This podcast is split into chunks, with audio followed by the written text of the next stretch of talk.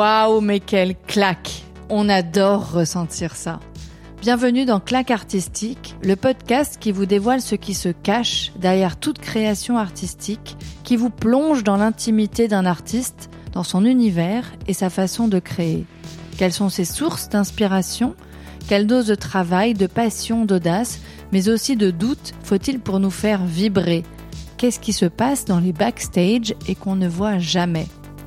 Je suis Hélène de Mars et je vous embarque à la rencontre de comédiens, de chanteurs, d'écrivains, d'humoristes, mais aussi de musiciens, de chefs et de beaucoup d'autres artistes fascinants qui m'ont mis une belle claque.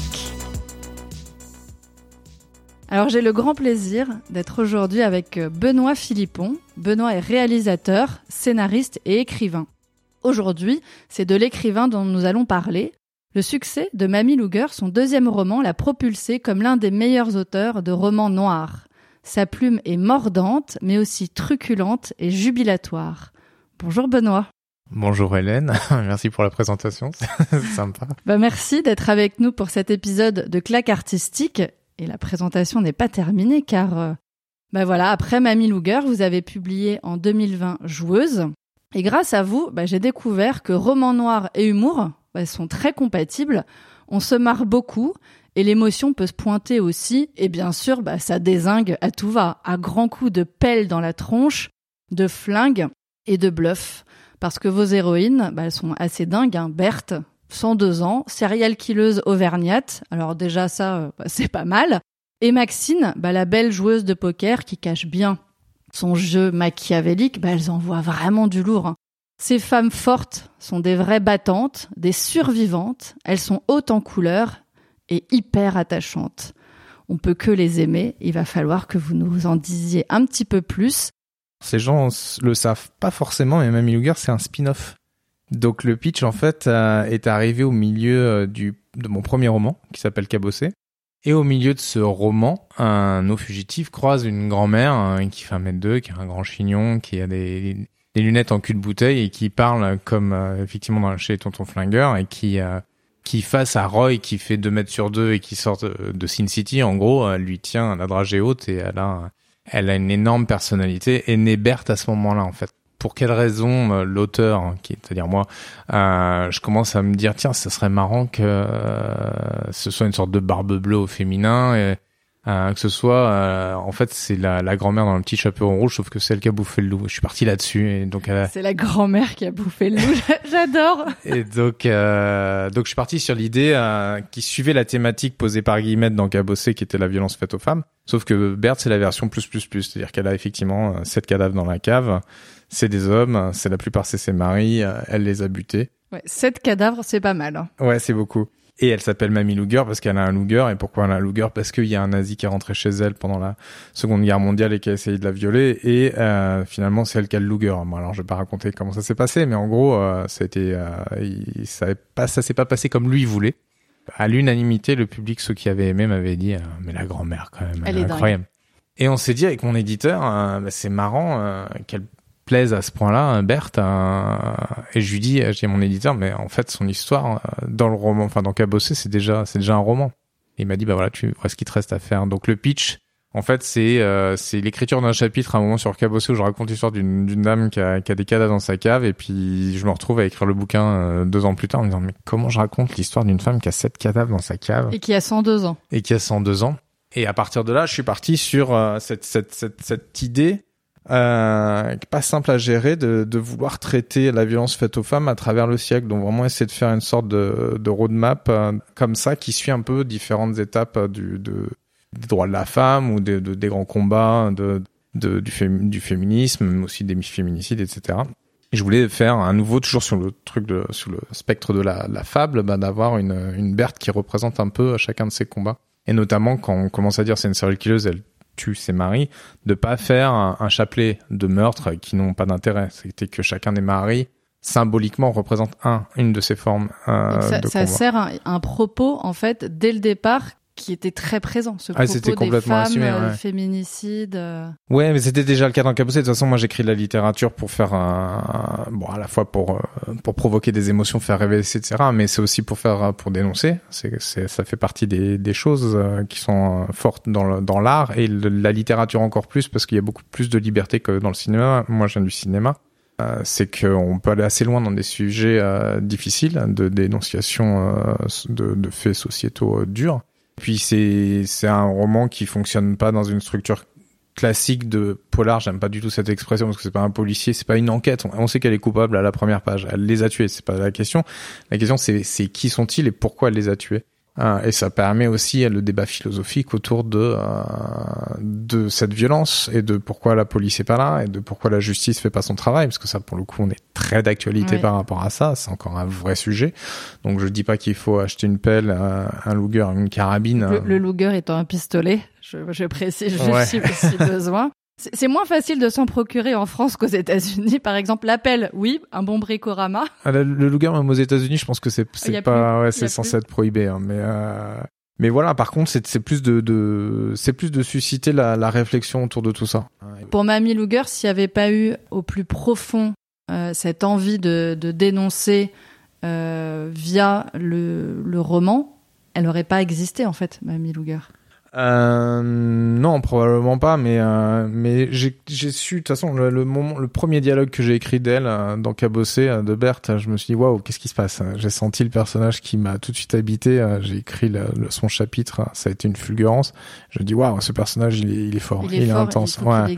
on sait qu'il va se passer un truc. D'ailleurs, ça a été un roman pas facile à écrire. Le roman a été un grand succès. il est, il est labellisé humour. Enfin, c'est noir, c'est très noir, mais il, Oui, on est quand même, on est quand même dans du roman noir, mais on, on y, on y viendra un petit peu après sur euh, le style Benoît Philippon qui n'est pas effectivement que noir et avec un langage très fleuri. On sent le, les tontons flingueurs, on sent le Audiard derrière, ce qui fait aussi euh, que ça crée une complexité qui nous, bah, nous les rend aussi, euh, nous rend ces personnages très attachants et nous donne envie, voilà, de dire bon, euh, de continuer à lire, de mieux les, de mieux comprendre leurs aventures. Et c'est ça qui est très spécifique dans ce, dans cette façon d'écrire, c'est qu'il y a une colonne vertébrale très noire, mais il y a aussi d'autres choses derrière. Ouais, il y a un humour très noir. C'est marrant parce qu'on parle souvent d'Audiard, euh, parce que il y a une gouaille à la Audiard parce que Berthe, elle a, elle a 102 ans. Euh, et qu'on retrouve ce genre de choses, mais alors qu'en fait, moi, mes ingrédients, euh, c'est pas très original, mais je les ai piqués à, à Tarantino.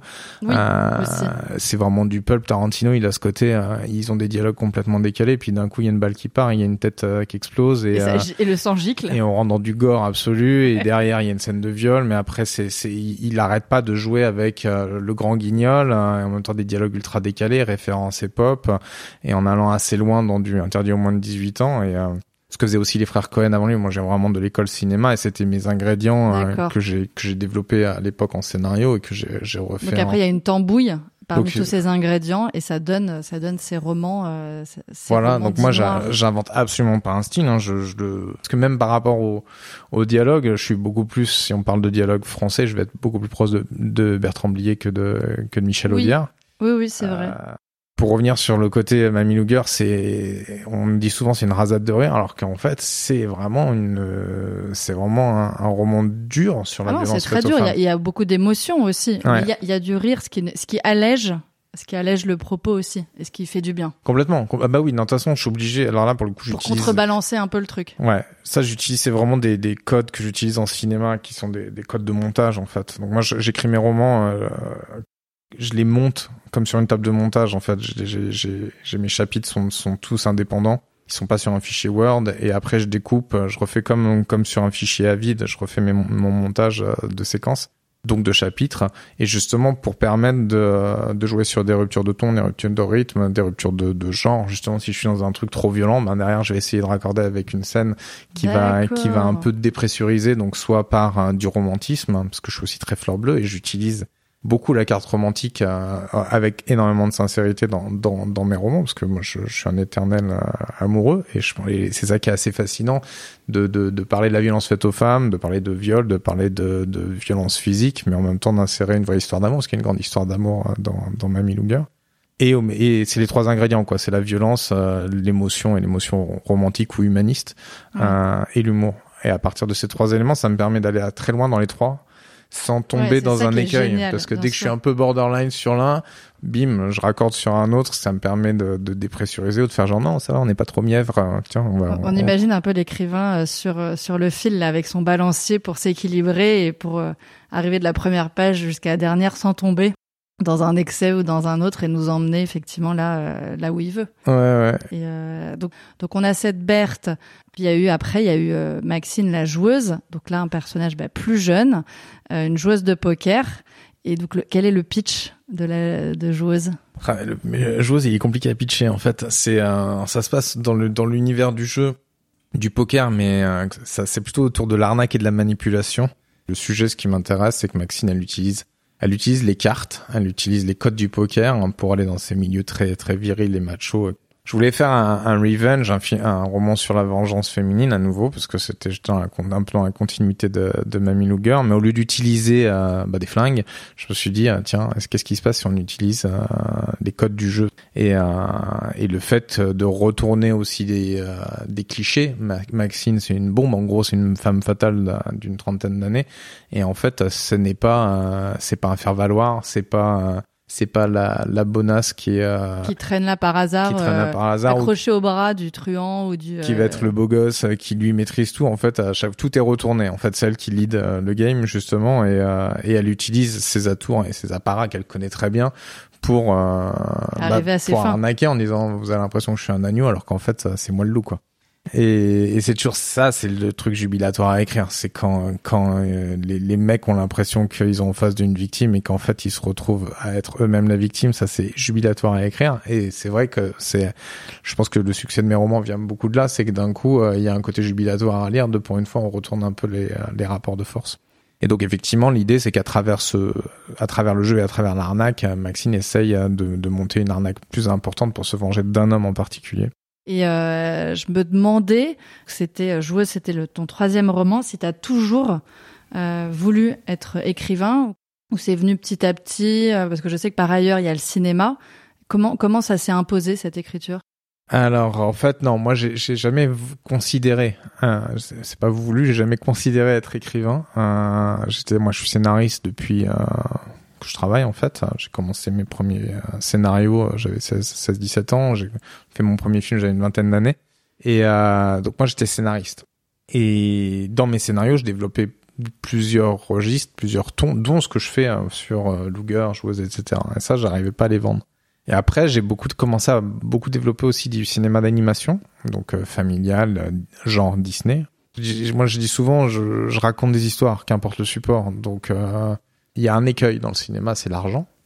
Aux États-Unis, ils appellent ça show business. Ah bah c'est ça. Donc, souvent, euh, souvent l'argent peut être un écueil. et c'est un gros écueil parce qu'en fait, avec cette problématique de l'argent, ça fait qu'il y a quand même des sujets qui sont difficiles à aborder.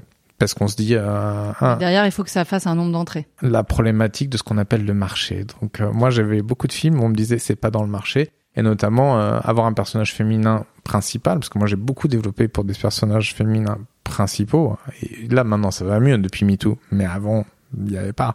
C'était ultra vrai, difficile hein. Surtout dans mais des personnages féminins qui soient à la fois principales et pas la bimbo euh, ou la nana écervelée ou euh, enfin Ouais. qui, qui est qui soit solide quoi, C'est qui, ça. est- qui en est euh, et dans du et film dans la tête et dans les tripes. c'est ça et dans du film entre guillemets un peu de genre c'est là où quelque part euh, Tarantino a été précurseur à une époque maintenant il le fait beaucoup moins je trouve que maintenant il est même limite sur le sujet mais Avec Kill Bill, c'est clair Bill, il, a, il a donné des sabres et des guns aux nanas. hein. C'était un peu un, un film un peu fondamental pour ça. Euh, bien avant, moi, j'étais euh, complètement euh, en transe sur sur Thelma et Louise. C'est un film qui a été extrêmement important pour moi.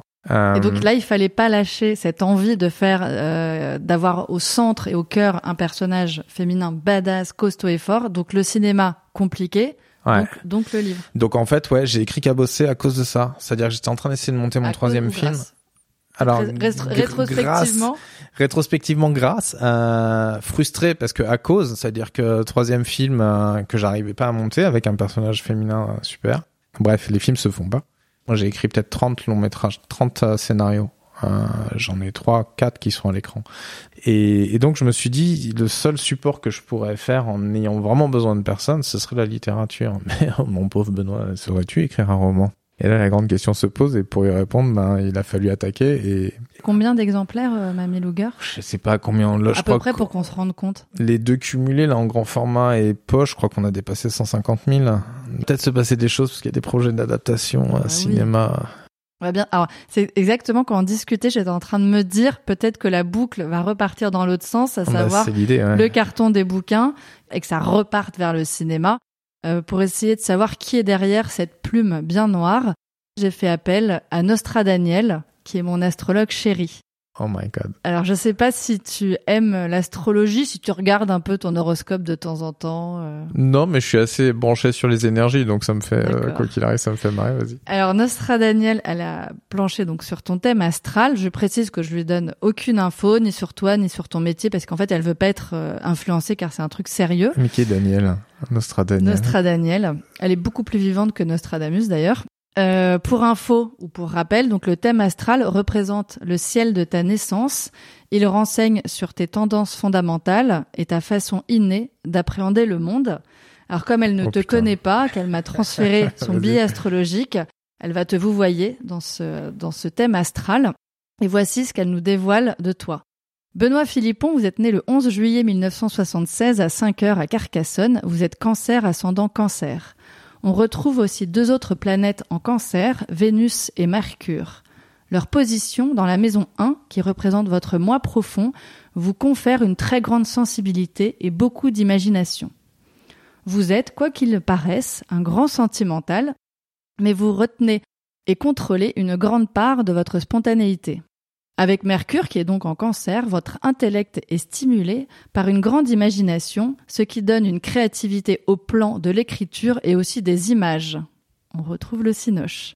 Mars, qui agit sur votre façon d'appréhender le monde, est dans le signe contrôlé de la Vierge. Il favorise l'écriture, écriture qui peut prendre des tours un peu agressifs. Moi? Non. Vous aimez par ailleurs avoir autour de vous tout ce qui peut être utile à votre travail jusque dans le plus petit détail. Saturne, la planète de la concentration et de la réflexion, est en lion. Elle vous confère une éthique rigoureuse et un peu d'orgueil, avec aussi un côté moraliste par rapport à votre époque. Mhm. Jupiter favorise votre lien social en donnant de la rondeur à votre personnalité ainsi que de l'importance aux amis, parfois plus âgés et influents. Enfin, pour Nostradaniel, on est face à une personnalité complexe qui trouve même des moyens d'aller chercher très loin dans les zones les plus profondes de son être, ce qui y est peut-être caché. Bon bah dis donc. J'ai l'impression que euh, ce portrait évoque plusieurs choses dont on a parlé et on voit bien l'usage quelque part du roman noir pour dénoncer des choses, ce côté euh, justement j'ai envie par rapport à mon époque de dire des trucs j'ai l'impression que ça nous permet de un peu plus entrevoir qui est derrière cette plume bien noire. Ouais, en tout cas c'est assez juste. Hein. euh, Ah, elle est- elle est bien ouais, tombée. Je, ouais, je suis pas, euh, je suis pas offusqué par ce que j'entends. Ah, c'est marrant. Je suis nu même. Euh, du coup, cette façon d'écrire qui intrigue tous ceux qui ne sont pas écrivains, qu'est-ce qui vient nourrir cette, cré- cette création littéraire Euh, voilà, c'est ultra large. C'est ultra ultra large. Ça, ça va, ça va vraiment dépendre. Ça peut être, euh, Beaucoup de choses. ça peut être beaucoup de juste choses.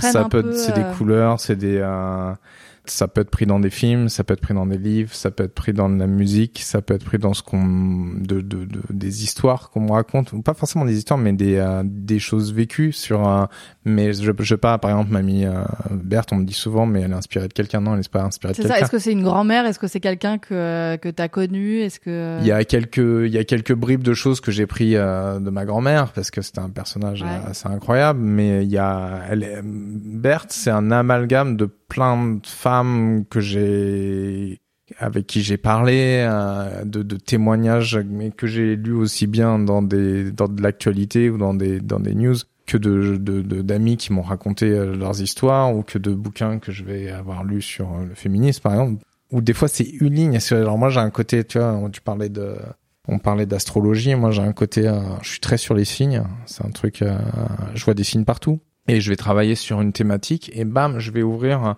je vais ouvrir un- une page euh, sur internet ou un, un magazine ou, qui a rien à voir chez le dentiste etc bim je vais paf, lire une ligne c'est un sur la thématique c'est sur la thématique dont euh, sur laquelle j'étais et, et, et bim il y a une phrase je la lis je fais attends cette phrase elle est vachement allez je la sors complètement du contexte et je dis attends. Ça c'est vachement intéressant. Si je la développe comme ci comme ça c'est une clé par rapport à j'ai eu ça il y a, il y a deux jours là. J'étais en train de, je suis en train de développer un projet de, de bande dessinée donc rien à voir. Euh, et j'étais en train de, de lire euh, l'ombre du vent. Et euh, il y a une phrase dans l'ombre du vent je fais attends ça c'est une clé Très vachement bon intéressante c'est ça ma mécanique. euh, bon après du coup je faut pas que j'en dise trop, mais j'avais besoin d'un symbole hein, et j'utilise ce symbole. Et après je le tords, je l'emmène Mais complètement. j'ai ailleurs. l'impression du coup que tu as des capteurs qui sont en alerte en permanence Ouais. sur un peu tout. Et plus je suis bien dans, parce qu'il faut être quand même dans l'axe. Euh, c'est là où faut pas trop être euh, embrouillé dans la tête, mais plus je suis ouvert à ça, plus euh, après ça c'est open bar quoi. Moi j'ai j'ai l'impression d'être un canal quand j'écris. Donc plus ce canal quelque part il est pas pollué, plus euh, t'as les récepteurs qui arrivent. Et alors là, euh, c'est comme si tu te baladais et que tu glanais, euh, je sais pas, que tu, glanais des, trucs par terre qui vont être utiles après pour raconter ton histoire.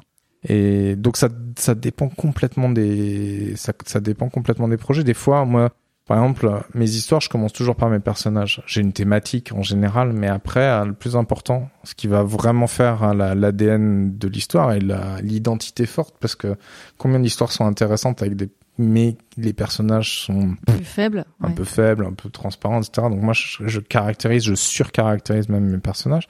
Mais des fois, ce que je m'amuse à faire, moi, je pourrais te montrer, je m'en ordi pas loin, mais là sur le, le nouveau roman, ce que je m'amuse à faire, c'est faire des sortes de, c'est pas des mood boards, mais c'est des, des patchwork sur un personnage. Je veux dire, tiens, c'est un mélange entre euh, tel personnage, tel personnage, tel personnage, et déjà, je commence à, un peu comme en cuisine, tu utilises plusieurs ingrédients et tu crées un, ton, ton, ton, ton Frankenstein à toi.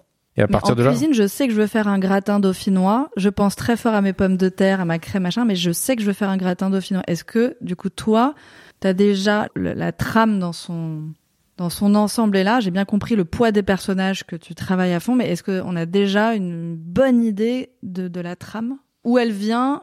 C'est vient- les personnages qui J'essaye de, en roman, surtout, euh, j'essaye d'être le plus euh, libre possible parce qu'en scénario, euh, surtout sur les commandes, quand je, quand je bosse pour des studios, on te demande beaucoup de, au contraire, de, de travailler par étapes. Les étapes, en fait, c'est, tu commences par le pitch, donc euh, en deux, trois lignes, tu, c'est ton concept, ce qu'on faisait tout à l'heure, mais en fait, tu te rendras compte que les histoires les plus passionnantes sont pas forcément les histoires les plus faciles à résumer.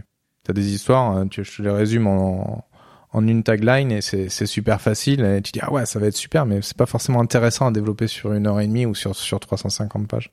Donc en, en scénario on fait d'abord le pitch, ensuite on fait le synopsis, c'est trois quatre pages, après on fait euh, tu peux passer par des bullet points, les bullet points c'est super chiant, c'est euh, c'est en une ligne, t'expliques ce qui va en une ligne, c'est une action un peu importante du récit, genre en, en 20 lignes t'as raconté ton histoire. Bah moi j'ai toujours pas fait vi- vivre mes, mes mes personnages, donc je peux te le faire de façon théorique ça mais quand même mes personnages moi ils sont vivants donc ça marche hein. ils sont vivants, mais ils, ils sont vivants dans un dans un cadre et dans leur histoire. C'est ça que que tu travailles en premier, le- leur cadre, leur histoire, euh, leur passé, leur présent, et après, pouf, on a. euh, ouais tu leur donnes un, un, un- un minimum ou un maximum ça dépend d'outils pour Ouais. que pour pas te retrouver à poil au milieu d'une scène en te disant bon je sais pas trop quoi leur faire faire c'est pas non plus l'idée mais si tu enfin moi en tout cas comme ça c'est comme ça que je travaille je sais qu'il y a plein de gens qui font ça pas comme ça mais si j'ai bien caractérisé mes personnages s'ils ont des thématiques qui se répondent ou pas d'ailleurs parce que ça peut être très moi plus plus euh, plus c'est exogène plus les personnages ils sont t'as l'impression qu'ils sont pas dans les mêmes univers plus ça devient rigolo hein, de les faire interagir D'accord. si c'est deux personnages qui se ressemblent, là, tu vois, un truc à la comics où t'as,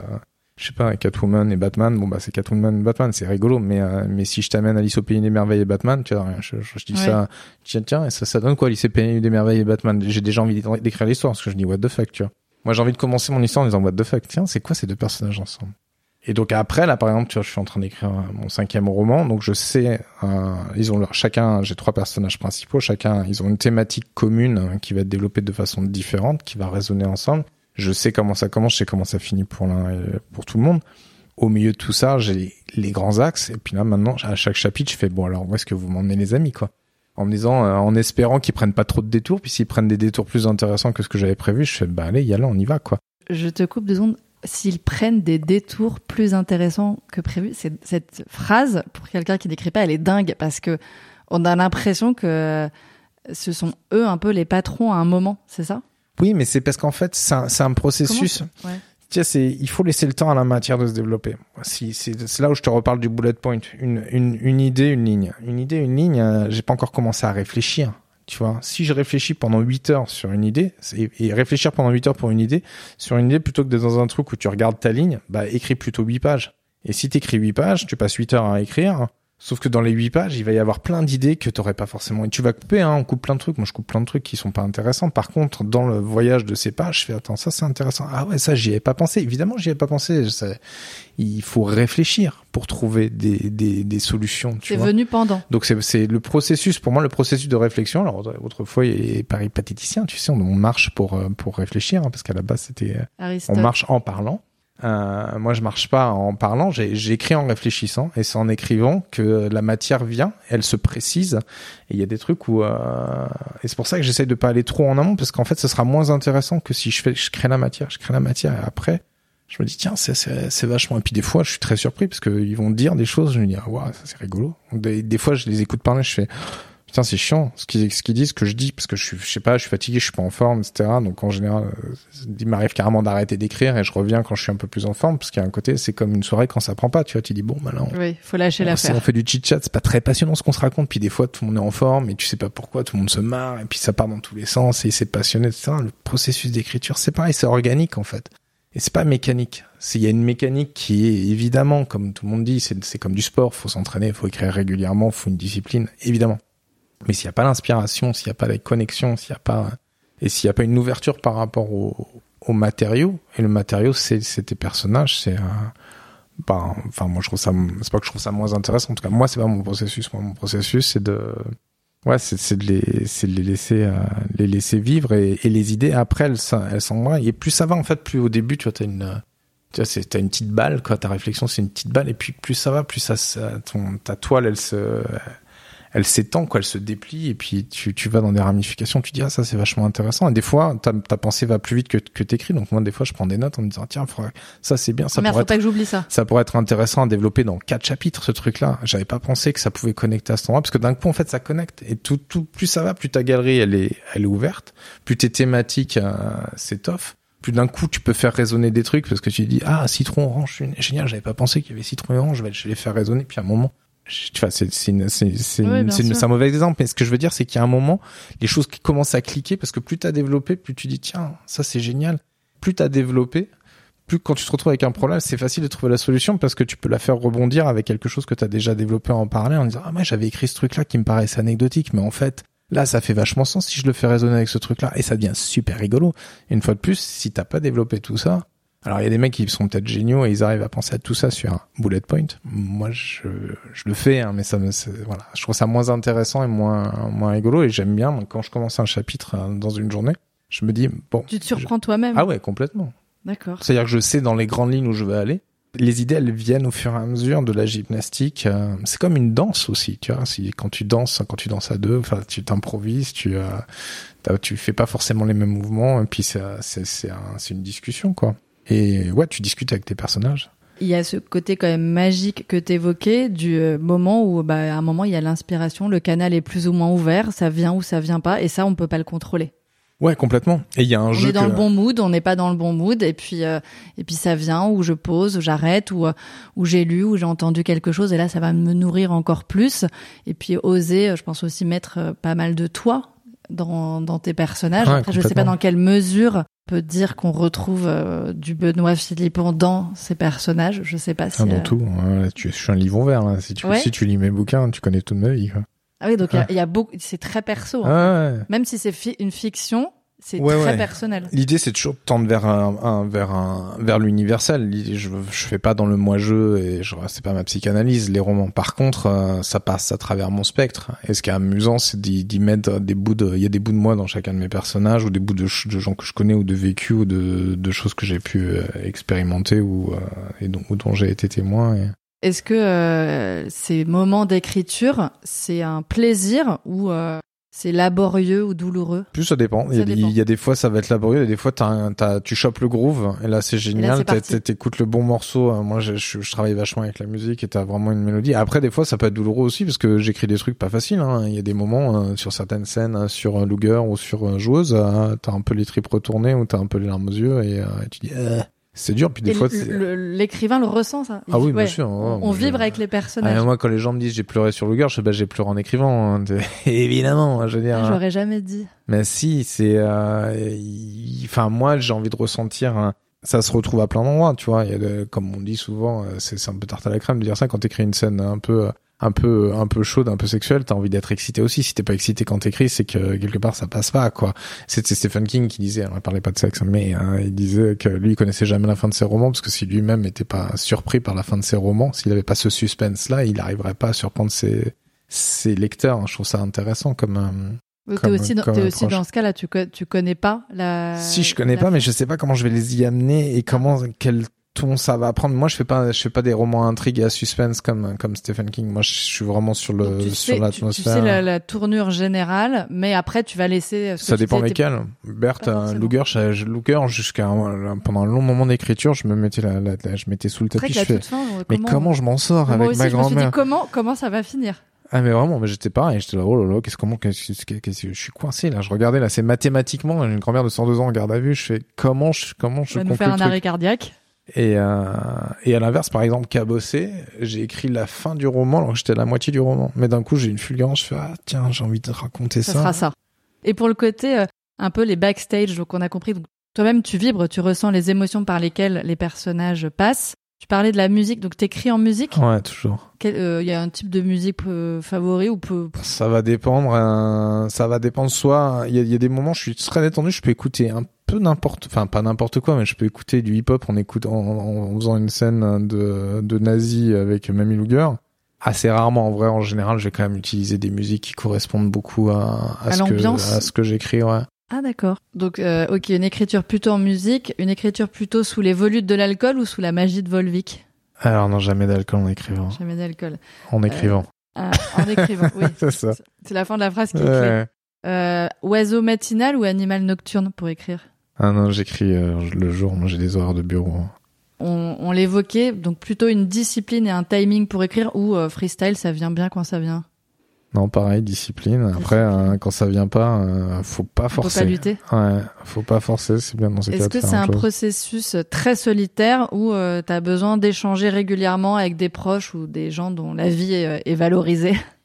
La, la vie peut être valorisée, mais après, le- échanger, c'est plus le côté sortir le truc de ton système. Tu vois, ah, mais en fait, non, ça reste, euh, ça reste un truc, euh, ça reste assez euh, personnel, ouais. Et euh, il y a beaucoup d'étapes entre la l'idée, euh, l'écriture, l'idée de départ, je pense, l'écriture, euh, la publication, la mise en rayon euh, dans les librairies. Est-ce que on, on en a un petit peu parlé C'est c'est pas toujours euh, simple d'être euh, d'être édité. Est-ce que tu t'es mangé beaucoup de refus ou finalement ça a coulé? J'ai été pas mal refusé, mais j'ai été refusé partout. d'ailleurs. Aurélien qui, qui, qui, a, qui a kiffé et qui l'a Pour fait. qu'on se rende compte, parce que nous on se dit voilà, il est en librairie, j'adore et ça cartonne, mais on voit pas ce côté les backstage de oui, il faut du temps entre l'idée, l'écriture, le, le fait d'envoyer son, euh, son scénario, le fait de se prendre des lettres de refus ou de même pas avoir de réponse.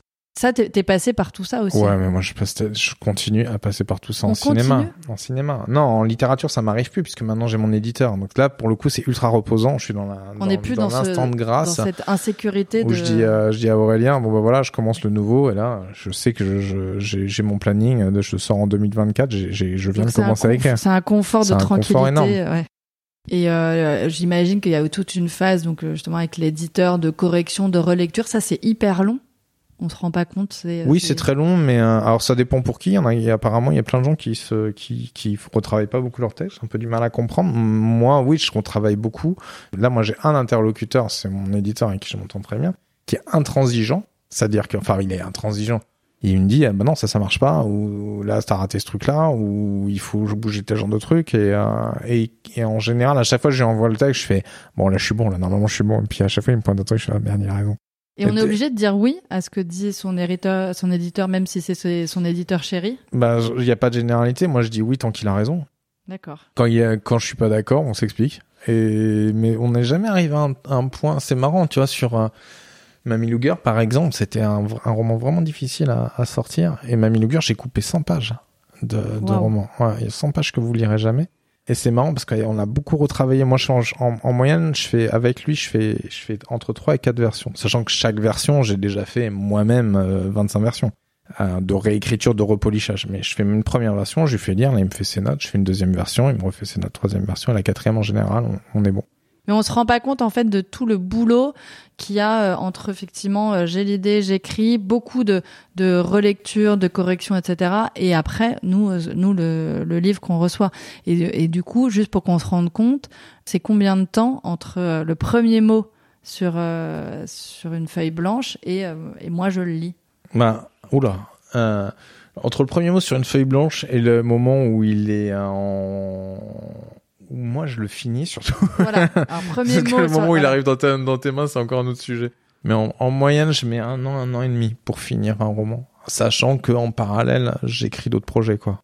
Donc voilà, après, il y a, y a quelques mois de préparation, correction, parce que et après, on fait les couves, etc. Et il faut, en, moyenne, une fois que tu livres, il faut euh, au minimum 4-6 mois pour qu'il soit, qu'il soit en librairie.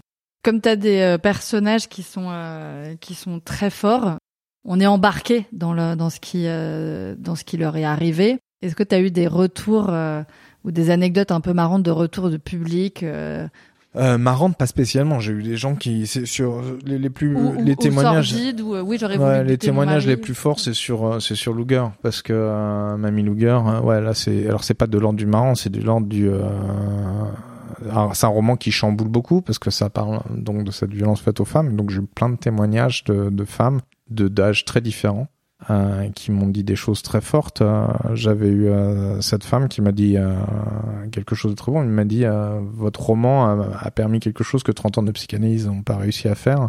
Ma mère s'est faite violer il y a 30 ans et ça fait 30 ans qu'on je je m'en remets pas et, et, grâce à votre roman il y a un truc qui s'est qui s'est débloqué une sorte de truc un peu cathartique qui lui appartient tu vois c'était très fort euh, j'avais une autre un jour j'étais en ça c'est un peu les, les, deux les plus euh, frappants j'étais en, en, dédicace à, en librairie à Marseille et je disais euh, on, bah, on parlait de l'éternelle violence faite aux femmes et de la justice qui fait pas toujours son boulot et je dis bah regardez d'ailleurs l'actualité euh, en centre-choc avec le roman, puisqu'il y avait trois jours avant, il y avait une femme à Marseille qui s'était fait euh, tuer par son mari. Ah, mais le décompte des féminicides, honnêtement, c'est abomi abominable. Tous les trois jours. C'est abominable. Et bref, euh, il y avait une femme qui s'était faite euh, tuer par son mari trois jours avant, alors qu'elle avait un, un, téléphone de, des téléphones de secours, tu sais, le genre de truc, puisqu'il y avait déjà une main courante, etc.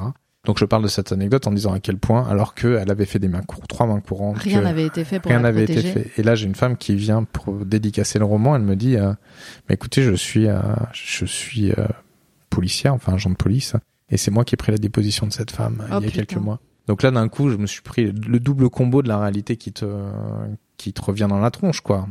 Il y avait un sujet qui n'était pas évident dans le dans dans dans le, dans l'origine même du processus d'écriture de ce livre, c'est que moi je suis un homme, donc euh, écrire ouais. un, un, roman à la première personne féminine, euh, se mettre dans les euh, dans les sabots euh, d'une femme sur 102 ans de sa vie et de parler du spectre de la violence masculine quand on est soi-même un homme, il y avait et ça, c'était un vrai sujet quand on a sorti le roman. C'était euh, est-ce que le coup de pelle, c'est pas moi qui vais me le prendre euh, en mode euh, ta gueule de quoi tu parles, quoi. De qui tu es pour t'exprimer.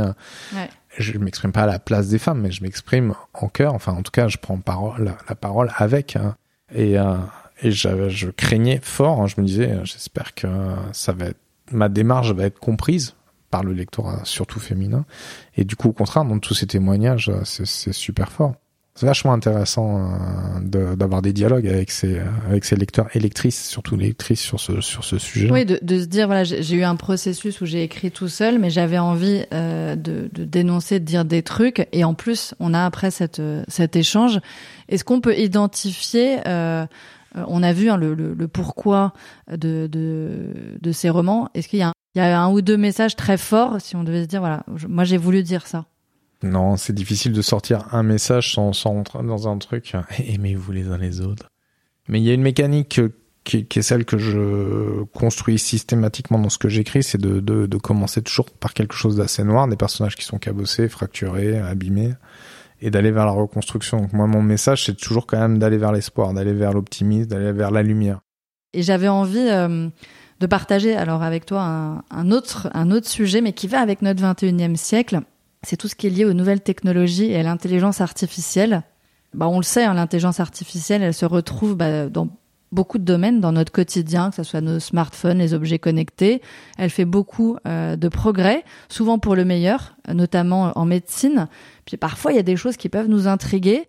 Euh, en 2018, alors je sais pas si tu sais, mais il y a eu le premier ouvrage qui est né d'une euh, expérimentation de création littéraire réalisée avec une intelligence artificielle intitulée One the Road, signé par Ross Goodwin, qui est l'ancienne plume de Barack Obama, alors ce premier livre reste peu lisible, peu cohérent. C'est plus un projet, une expérience euh, que la volonté voilà, d'écrire ce qu'on peut appeler un bon livre. Parce que le logiciel qui est derrière cette intelligence euh, artificielle, en fait, il avait donc appris euh, à lire après avoir analysé 200 œuvres de la littérature anglo-saxonne. Mais voilà, c'est pas encore au point ça, ça se développe, ça avance. Qu'est-ce que ça t'inspire, ces bouquins qui commencent à être écrits par des intelligences artificielles? Écoute, ça m'inspire pas grand-chose, euh, je t'avoue. Avant déjà de s'inquiéter pour euh, les intelligences artificielles qui, qui, écrivent comme des robots, je pense qu'il faut s'inquiéter des auteurs qui écrivent comme des robots parce que quand on voit ce qui se passe, notamment dans le milieu du, du scénario en ce moment, dans le monde entier, hein, parce qu'on se targue de dire euh, il y a des séries formidables, il y a des séries formidables, il y a beaucoup de, merde, et, euh, et surtout tout le monde écrit de la même façon. Euh, et il y a un énorme problème, par exemple, moi je suis très en colère, je devrais pas le citer, mais euh, Maki et compagnie, tu vois, les les, les écoles de scénaristes, et je t'explique en 10 points comment il faut écrire un bon scénario, et tu dis bah ouais, c'est génial ces séminaires depuis 20 ans, tout le monde écrit les mêmes films, c'est-à-dire que tu sais exactement ce qui va se passer à la minute 7, à la minute 12 à la minute 15. Quand tu dis ça, ça veut dire que le fait de archi standardiser les choses fait que à la fois les productions se ressemblent, mais est-ce que c'est la porte ouverte à ce genre de choses? Parce que si tu standardises, finalement, tu perds le sel de la création qui est hyper personnelle. Donc pourquoi, si c'est hyper standardisé, bah, une intelligence artificielle ou un algorithme ne ferait pas aussi bien qu'un humain qui va finalement suivre des codes? Bon, moi, je, je, je doute pas qu'un ordinateur ultra intelligent, il va faire euh, quelque chose aussi bien qu'un écrivain médiocre. Après, euh, enfin, et je, j'ai l'air d'être juge comme ça. Je m'estime pas être un grand écrivain. Par contre, moi, j'utilise un truc qui, pour l'instant, encore euh, très humain, c'est l'identité. Quoi, j'ai juste ma sensibilité dedans. Je dis pas qu'ils vont. Enfin, pourquoi ils y arriveraient pas éventuellement Peut-être que. Je, pense que pour l'instant, euh, l'un peut vivre avec l'autre, et je pense que le jour où les algorithmes seront tellement puissants qu'ils écriront mieux que les hommes, de toute façon, euh, les, les icebergs auront fondu, euh, les côtes seront noyées, on sera, on n'aura plus d'essence, euh, on sera en train de se bouffer les uns les autres. On aura colonisé une autre planète grâce à Elon Musk, on sera parti. C'est ça, on sera la 28e vague avec des zombies partout, donc ce sera une petite problématique à la limite. On sera content que des ordis écrivent des bouquins parce que nous on n'aura plus le temps de le faire. Moi, ce qui, pour moi, ce qui tue le, la, la, création, c'est cette notion de rentabilité. À partir du moment où on veut en faire un produit, euh, on risque de se retrouver vers une ubérisation ou du Fordisme hein, de euh, on fait toujours le même bouquin, le même film parce que ça a marché. Donc les intelligences artificielles au milieu de tout ça, euh, c'est comme euh, la problématique des, des acteurs qui peuvent aujourd'hui être refaits par ordinateur. Tu vois, te dire que on peut on peut refaire Carrie Fisher alors qu'elle est décédée, la mettre dans Star Wars. Tu dis ben et après, je parle même pas du deepfake, etc. Enfin, il y a, y, a, y a des vrais gros sujets qui vont être vachement intéressants. Je, je pense que ça va secouer ça fait partie du 21e siècle, on peut pas le mettre sous le tapis. Et euh, c'est pour ça que c'est intéressant d'avoir le d'avoir le retour voilà de, d'un, écrivain sur ce qui se passe, sachant qu'en plus moi je crois que j'avais vu tu as, des algorithmes qui ont aussi écrit de la poésie. Alors pareil, c'est pas pas génial, il y a vaguement des rimes machin mais bon, ils se, se, chauffent aussi sur la poésie après s'être chauffé sur bien sûr euh, le jeu de Go, le poker, les échecs après avoir battu les humains. Mais voilà, c'est euh, c'est assez marrant de voir cette évolution là aussi et de s'interroger sur cette société qui évolue, que l'on soit d'accord ou pas, parce que de toute façon, euh, toute façon, c'est là. Que moi, euh, enfin maintenant, moi ça va, ça va mieux depuis que je fais Lougar, mais je gagne pas ma croûte avec mes romans. Ah bon? C'est pas ça qui me fait vivre. Moi, ce qui me fait vivre, c'est mes scénarios. Mais non, mais on se rend pas compte de ça. Je pense que les écrivains nous faut fantasmer d'un point de vue très platonique euh, sur voilà ça y est paf ça marche euh, Skyrocket c'est parti. Les écrivains qui marchent hein, enfin les écrivains qui il y, en a qui vivent très bien de leur plume euh, mais il faut dépasser euh, un, certain nombre de dizaines de milliers d'exemplaires pour commencer à, à, en vivre tu vois. Donc il y, en a pas beaucoup. Tous les salons que je fais tous les gens que je rencontre dans ce milieu la question qui revient systématiquement c'est du coup tu tu fais quoi à côté comme boulot? Euh, Avant de sentir la menace des algorithmes, je sens déjà la... Le prochain projet. Ouais, c'est chaque année, hein, il y a un point d'interrogation. Donc tu construis au fur et à mesure, tu as des acides tu sais, beaucoup plus solides aujourd'hui que je, je, je n'avais autrefois. Je fais plutôt partie des, euh, des, des gens qui... Je suis content, je m'en sors bien, tu vois. Mais je sais pas où je suis dans 5 ans, honnêtement. Et euh, ton quatrième roman, Petiot, qu'est-ce qu'il y a derrière Petiot Tu peux nous en dire quelques mots? Moi, J'ai envie d'en savoir un peu plus. Le pitch, en fait, c'est l'histoire de Gus. C'est un, c'est un, homme euh, qui a 40-45 ans et qui est un loser flamboyant. C'est un mec qui a tout raté. Il a raté sa vie euh, de famille, sa vie professionnelle, sa vie financière et c'est un vrai gros loser. La totale. Ouais. Alors, je précise, le grand, la grande difficulté de ce roman, c'était de le rendre sympathique malgré Bien tout ça. sûr, un loser, faut qu'il soit sympathique. Et, et voilà, il a tellement tout perdu qu'il vit dans un hôtel de passe. Au RSA, il a pas un rond et du coup, le roman commence et euh, juge des affaires familiales euh, lui retient la garde de sa fille, sa petite qui a 14 ans, Émilie, parce que bah, simplement il peut plus l'héberger quoi. Et lui, il pète un câble hein, et il a cette idée euh, hautement géniale de, de loser de se dire bon bah Je sens le truc j'ai arriver. trouvé- j'ai trouvé une solution. Il invite sa gamine dans son hôtel et là il prend l'hôtel en otage. Et, euh, et sa revendication aux flics, c'est euh, 500 000 balles, un Boeing pour aller au Venezuela reconstruire une famille avec sa gamine qui, de toute façon, ne l'apprécie pas puisqu'il a raté aussi sa, sa paternité. Mon Donc, euh, c'est tout le roman, c'est une prise d'otage foireuse euh, d'un mec qui a en bringue en plus euh, les les clients de l'hôtel. Donc chacun, ça c'est toutes les sous-intrigues, c'est que chacun a une histoire qui fait que ce serait Tu mieux pour eux une belle de galerie de personnages. Ouais, chacun en fait, il y a des thématiques pour chacun des personnages sur euh, bah, qui vont être euh, mis à mal par cette euh, par cette prise d'otage et c'est donc c'est une sorte de de grande déclaration d'amour complètement foireuse d'un père foireux euh, qui essaye d'aller vers la rédemption euh, de, de de sa paternité, d'essayer d'avoir le pardon de sa fille en s'y prenant pas forcément de la meilleure façon. Donc c'est c'est un c'est pas un huis clos mais c'est euh, c'est 24 heures de, de prise d'otage. Donc toujours le roman noir, mais on a la petite lumière. On a la petite lumière au Toujours bout. la lumière, oui, parce que le, une fois de plus, c'est c'est c'est un acte qui est motivé par l'amour. Il a Ah il sait qu'il a foiré, mais il essaye de se rattraper, quoi. Alors pas de la bonne façon. Donc euh, et ça j'adore. Après tu les mets, tu vois, typiquement ce roman, je l'ai commencé avec la mécanique de bon bah il commence sa prise d'otage. Comment il s'en sort, quoi. Et moi-même je le, le fais départ, c'est ça. ah ouais, je fais comment il s'en sort. Mais, mais ça m'a ça m'a éclaté de me dire euh, j'adore les hôtels. hein. J'ai une fascination narrative des hôtels. C'est génial parce que c'est un C'est un huis clos euh, par essence. c'est un micro monde. Oui, c'est ça. C'est un de façon arbitraire, tu peux faire vi- vivre ensemble des gens qui sont dans des univers complètement euh, stratosphériques et les télescoper. Et chacun derrière sa porte a sa propre histoire. Et c'est super fun parce que t'as des personnages très très euh, aux opposés et avec des couleurs, euh, des couleurs de dialogue et des couleurs d'écriture différentes, des couleurs d'univers même très très très différents. Et tu les mets dans la même pièce et tu les fais parler. Tu vois, euh, tu vois où ça va. Tu vois typiquement, euh, t'es très surpris quoi. T'es, Ah, génial, j'ai trop envie. J'ai trop envie donc de, euh, non, de il est classe, découvrir. il est. Donc au mois, au mois de mai, c'est ça? Ouais, on le sort en mois de mai. Pour finir, il y a un petit rituel, ça s'appelle le questionnaire d'Hélène, en toute modestie. Ouais, vas-y. Euh. J'ai une petite question. Euh, entre les mains de qui aimerais-tu euh, voir euh, ton prochain livre Petiot On imagine que tout est possible. Ça peut être quelqu'un de célèbre, pas célèbre, vivant, mort, tout est possible. Pour une raison très personnelle dans les mains de mon père, Quel serait ton rêve de bonheur? C'est de pouvoir écrire les pieds dans l'herbe euh, toute l'année. Impec. Est-ce que tu as un mantra ou une expression qui te guide? Ouais, sky is the limit.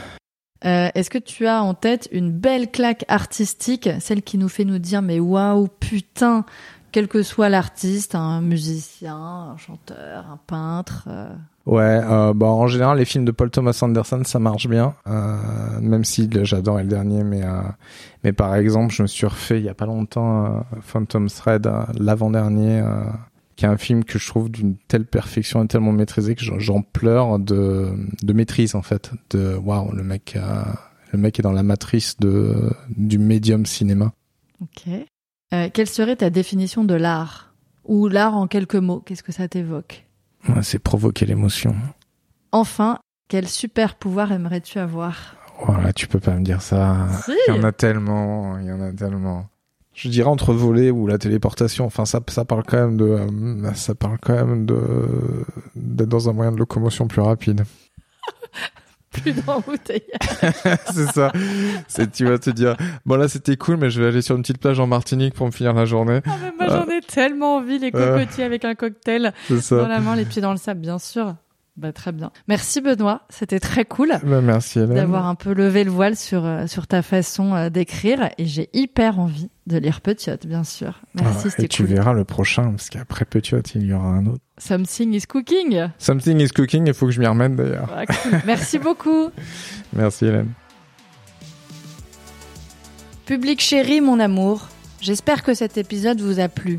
Pour que de plus en plus d'artistes incroyables viennent nous parler, il faut faire un max de bruit autour de claques artistiques. Sur les plateformes d'écoute, notez 5 étoiles le podcast et prenez une petite minute pour laisser un avis, c'est un soutien essentiel pour nous. Pour les backstage et m'envoyer des mots doux, direction Instagram et le compte claque.artistique. Merci à tous